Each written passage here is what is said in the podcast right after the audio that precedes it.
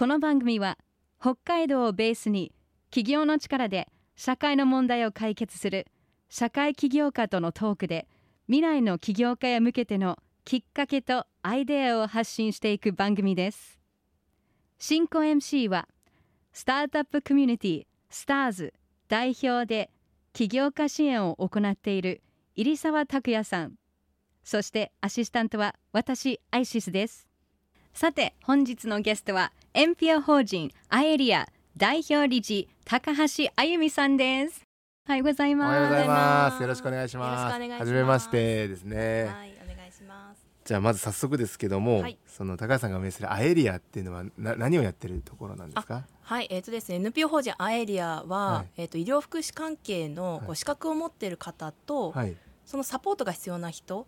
がこう保険制度の中だけだうんとちょっとニーズに行き届かないところがたくさんあったりするのでそういう隙間になってしまっているところにうんこうお手伝いをするっていうことをしています。なるほど。具体的にはどういうことをやってらっしゃるんですか？えーとですねまあ、サポンテっていうサービスを去年作ったんですけれども、これ名前の由来がサポートとポンテポンテイタリア語で架け橋っていう意味なんですけど、サポートの架け橋っていう意味でサポンテっていうサービス作っててこれ医療福祉関係の資格持ってる人と、例えば障害児のお母さんとか障害者本人の方とか、あとご高齢の方とかが医療保険介護保険は使うけどそうじゃない部分うん。ちょっとお手伝いしてほしいとかあと旅行に行きたいとかこう逆に長時はいはいは間い。で自由度の利くことをやりたいみたいな時に資格持っててあのそういうことができるよという人とがこうお手伝いし合えるようなプラットフォームを今作ってあの去。年から活動をしています。え、それはじゃあ。介護が必要な本人から来るんですか？親御さんとかから親御さんというかそのご家族が連れてってあげたいんだけど一緒に来てくれないかみあたいなそうですねそういうことをあのプラットフォーム上で掲示板を作ってこうやり取り自由にやり取りできるような場所を作っていますフォームはウェブサイトですか？そうです。ウェブサイトで作ってます。結構ニーズあるんですか？そういうそうですね。結構この障害児のお母さん方だと例えば兄弟の子が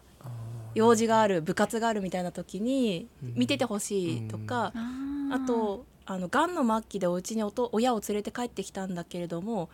ちょっと好きなことやらせてあげたいのはお家に帰ってきたのに医療保険介護保険だと時間と曜日が決まった訪問看護だからあの登山に行くのは難しいとか、あー。旅行に行くのは難しいとかになってしまうんですよね。なるほど。あとそういう訪問看護の自費サービス保険外サービスっていうのもあるんですけど1時間あたり看護師呼んだら6000円から8000円なんですよ。あの10割負担の金額なので、うん。そうなると気軽にお手伝いをお願いできないっていうところもあって、で結構家族が疲弊してしまうっていうところをやっぱ医療職たくさん見てきてるんですよね。だ働きながらでも少しそういうお手伝いができたらっていうような医療職介護職の人もいて、うん。なのでまあ困ってる人もたくさんいるし、うん。ちょっとお手伝いできたらいいのになもたくさんいて、うん。ただそこが出会えてないなと思ったので、うん。出会える場を作ろうと思いました。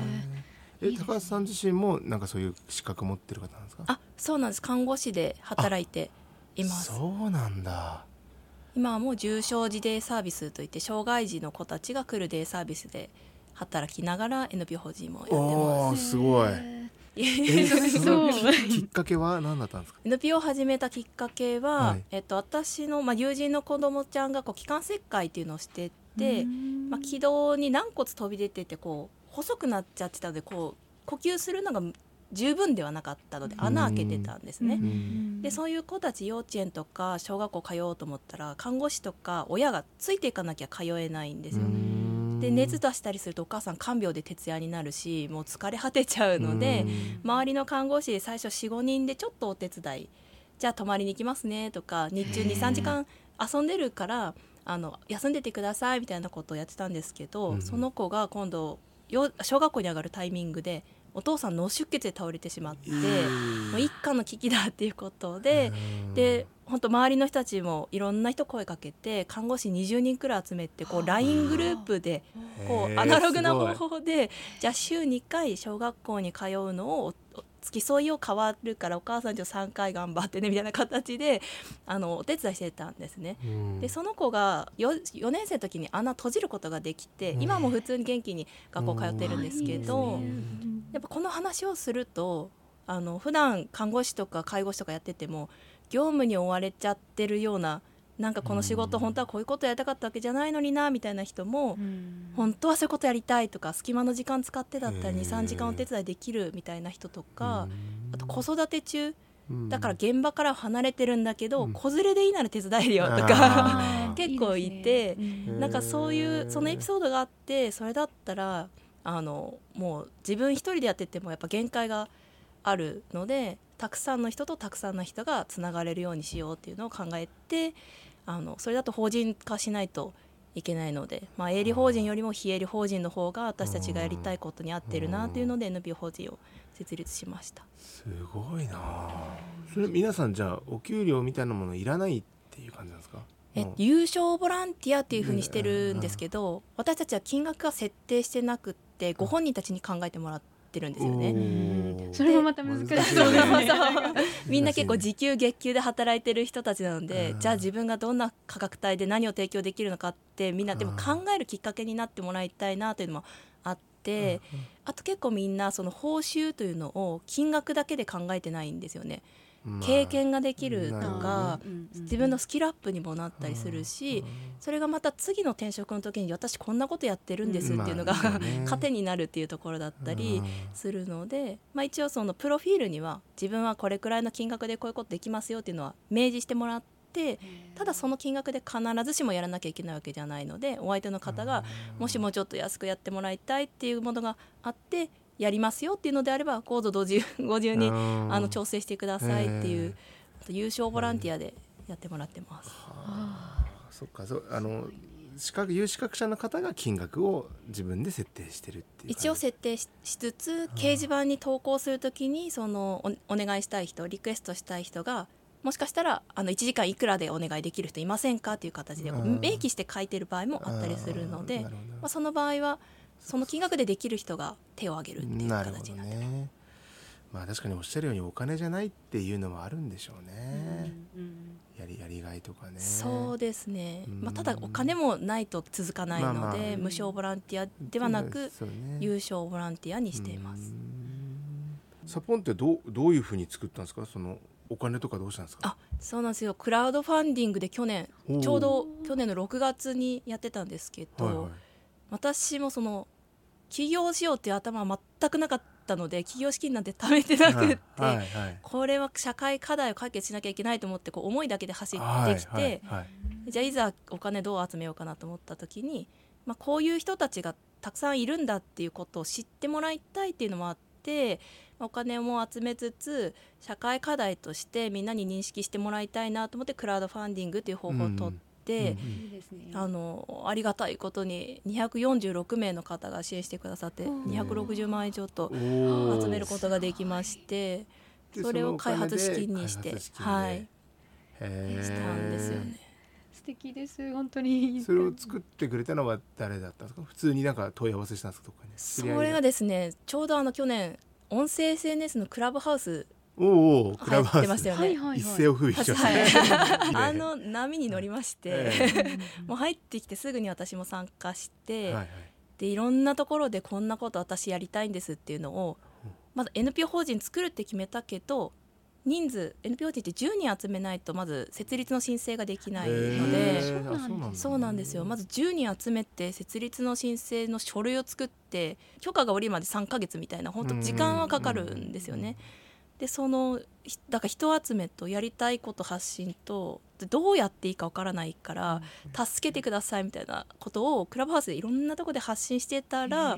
あの NPO 人作りたいんだったら札幌だったらここに問い合わせなさいっていう情報をくれる方とか弁護士さんとかも前立さんとかもちゃんと NPO 法人を分かってる人につけついてもらわなきゃだめだよっていう情報をもらったり、あとそれ開発ができるよっていう人たちを紹介してくれたりっていうのでこう会話の中で応援してくれてるくれる人がたくさん出てきて本当にありがたかったんですけれども。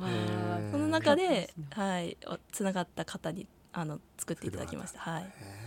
すごいな。そこはなんかプラットフォームの利用料みたいなかかるんですか？そうですね。利用料はあのお願いしたいよっていう人個人の方は月1000円でプラットフォームを使う利用料としていてあとはあの施設さん、医療福祉関係の施設でもあの人手不足とか結構離職率が高いとかいうところもあったりするので例えば23時間だけお手伝い誰か欲しいとか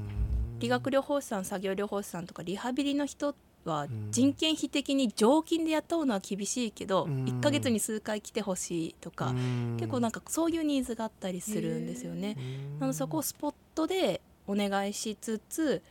何回かこう行った後にここで働きたいここの人雇いたいってなった場合ご自由に人材採用に至ってくださいってしてるんですよね。でその代わり月5万円っていう価格を設定してて、まあ、年間60万。で自由にスポットでも使えるしいい人がいたら全然採用してもらっていいしその場合の採用手数料いただかないのでミスマッチ起きにくくお互いストレスが軽減された状態で雇用に至れるっていうので、まあ、楽しく働ける人作れるし離職率も下がるしっていうところで、あうわの今すごいです考えています。ねどれくらいの方が使ってるんですかこのサポンテは？あえーとですね、とあの医療職で登録してくれてる方は今60名ちょうど超えたところでお願いしたいよってリクエストする人は10名と法人さんに法人ですね。いやー絶対この番組聞いてる皆さんもあ私も使いたいかもってなってると思います。あーなるほど Star Social Change 今日は NPO 法人アエリア代表理事高橋あゆみさんをお招きしています。ここからは高橋さんの人物像を聞いていきましょうか。ご出身はどちらですか？えー、と生まれは札幌で育ちは帯広でまた大学生から札幌で住んでます、おお趣味は？趣味なんかこれで言って何をあげていいのか分からなかったんですけれどももう KinKiKids が大好きなのでライブに行くことですかね。ライブついでに旅行もします。ああいいなるほど。それがいいですね。座右の銘は？座右の銘はあの中学校の先生が卒業アルバムに書いてくれた言葉なんですけど「あの流されず孤立せず」っていう言葉を大きく書いてくださって、まあ、自分の道も突き進むけど孤立しないみたいななんかずっとあります自分の中にこの言葉が。子供の頃なりたかった職業は？これもあんまりなかったんですよね。ただざっくりとなんとなく医療系がいいなくらいにしか考えてなかったと思います。そうなんだ。看護師はどれぐらいやってるんですか？看護師は何年目なんでしょう？1 2 3なそれくらいです。もうずっとじゃああの本当にもうずっと看護師でやる、そうですね、最初は大学病院の ICU で働いてもうがっつり急性期から訪問看護やったり、うん、いろんなところで働いてます。いや本当看護師の皆さんすごい尊敬してます。焼きもあったりもう本当素晴らしいです。ありがとうございます。ありがとうございました。看護師の人たちってまあ僕の偏見かもしれないですけども、やっぱり強い女性が多いなってすごく思うんですよね。すごくインディペンデントでこう独立心もあったり人の助けをしてあげたいとか。それはやっぱり看護師さんが働いていく中でやっぱり芽生えてくるものなんですか？最初からお持ちだったんですか？うーん。でも看護師は逆に強くならざるを得ない部分もあるのかなとは思ったりしますね。なんかこうそうじゃないと自分保ちながら仕事できないっていう部分はあると思うんですよ。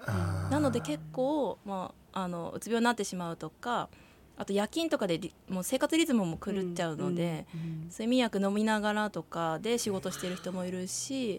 っぱ挫折する人も多かったりするしあと女の社会で結構閉ざされた世界なので、うん。今のこの20代とかがこう多様性の時代ってなってるけれどもやっぱ30代40代50代はそうじゃない一つの場所で長くっていうのを生きてきた人たちなので、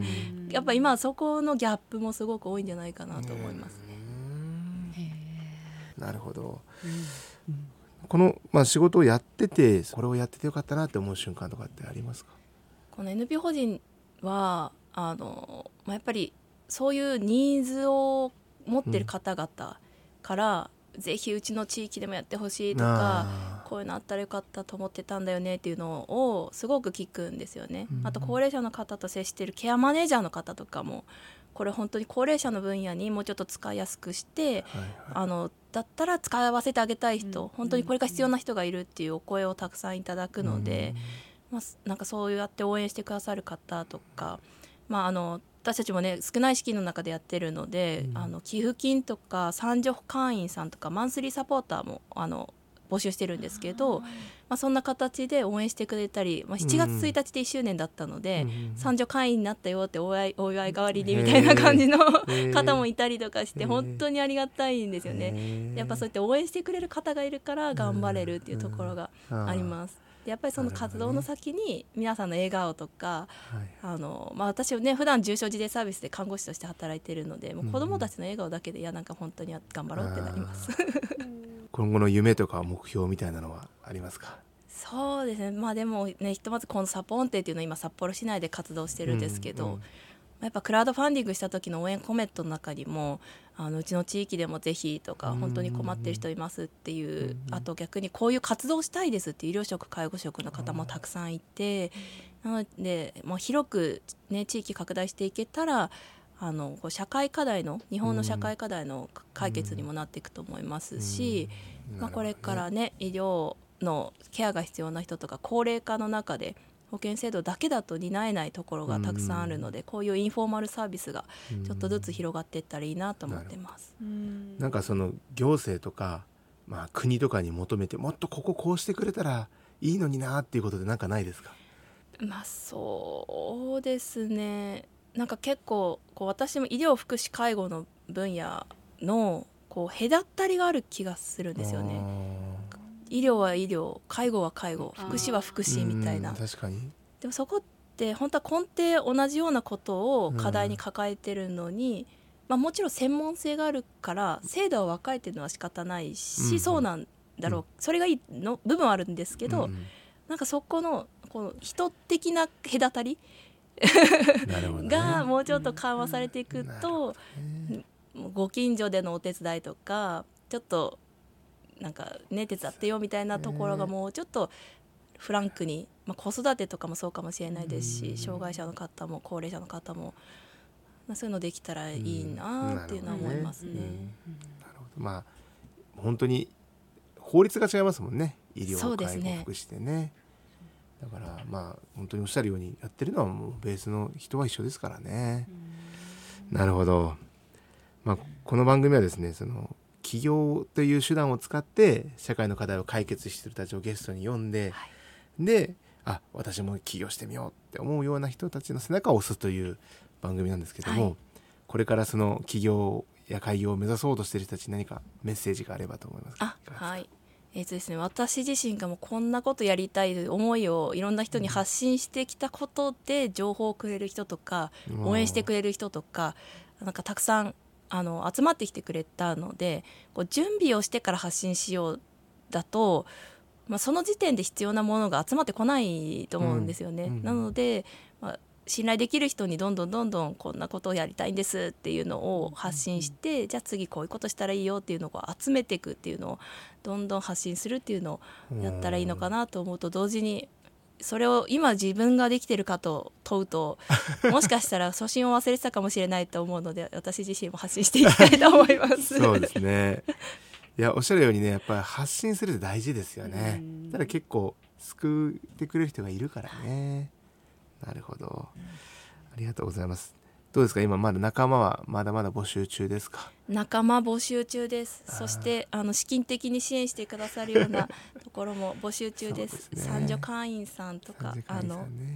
はい、どなたかいらっしゃいましたら、はい、ぜひよろしくお願いします。だからやっぱり、ね、デジタルのプラットフォームの上で、まあ、LINE だったりクラブハウスの中でねそうやってあとクラウドファンディングとかやっぱそのデジタルがあってこそできてるんですよ。はい、でそこはねこれからもそこは変わらないと僕は思っていて、やっぱりいろんなデジタル技術を使って人と出会ったりそういう資金支援したりとかっていうのをやったらいいんじゃないかなと思うし、まあ、僕自身もねそういうことやっていきたいななんて思ってますけどね。はい、ということで今日のゲスト NPO 法人アエリア代表理事高橋あゆみさんでした。ありがとうございました。ありがとうございます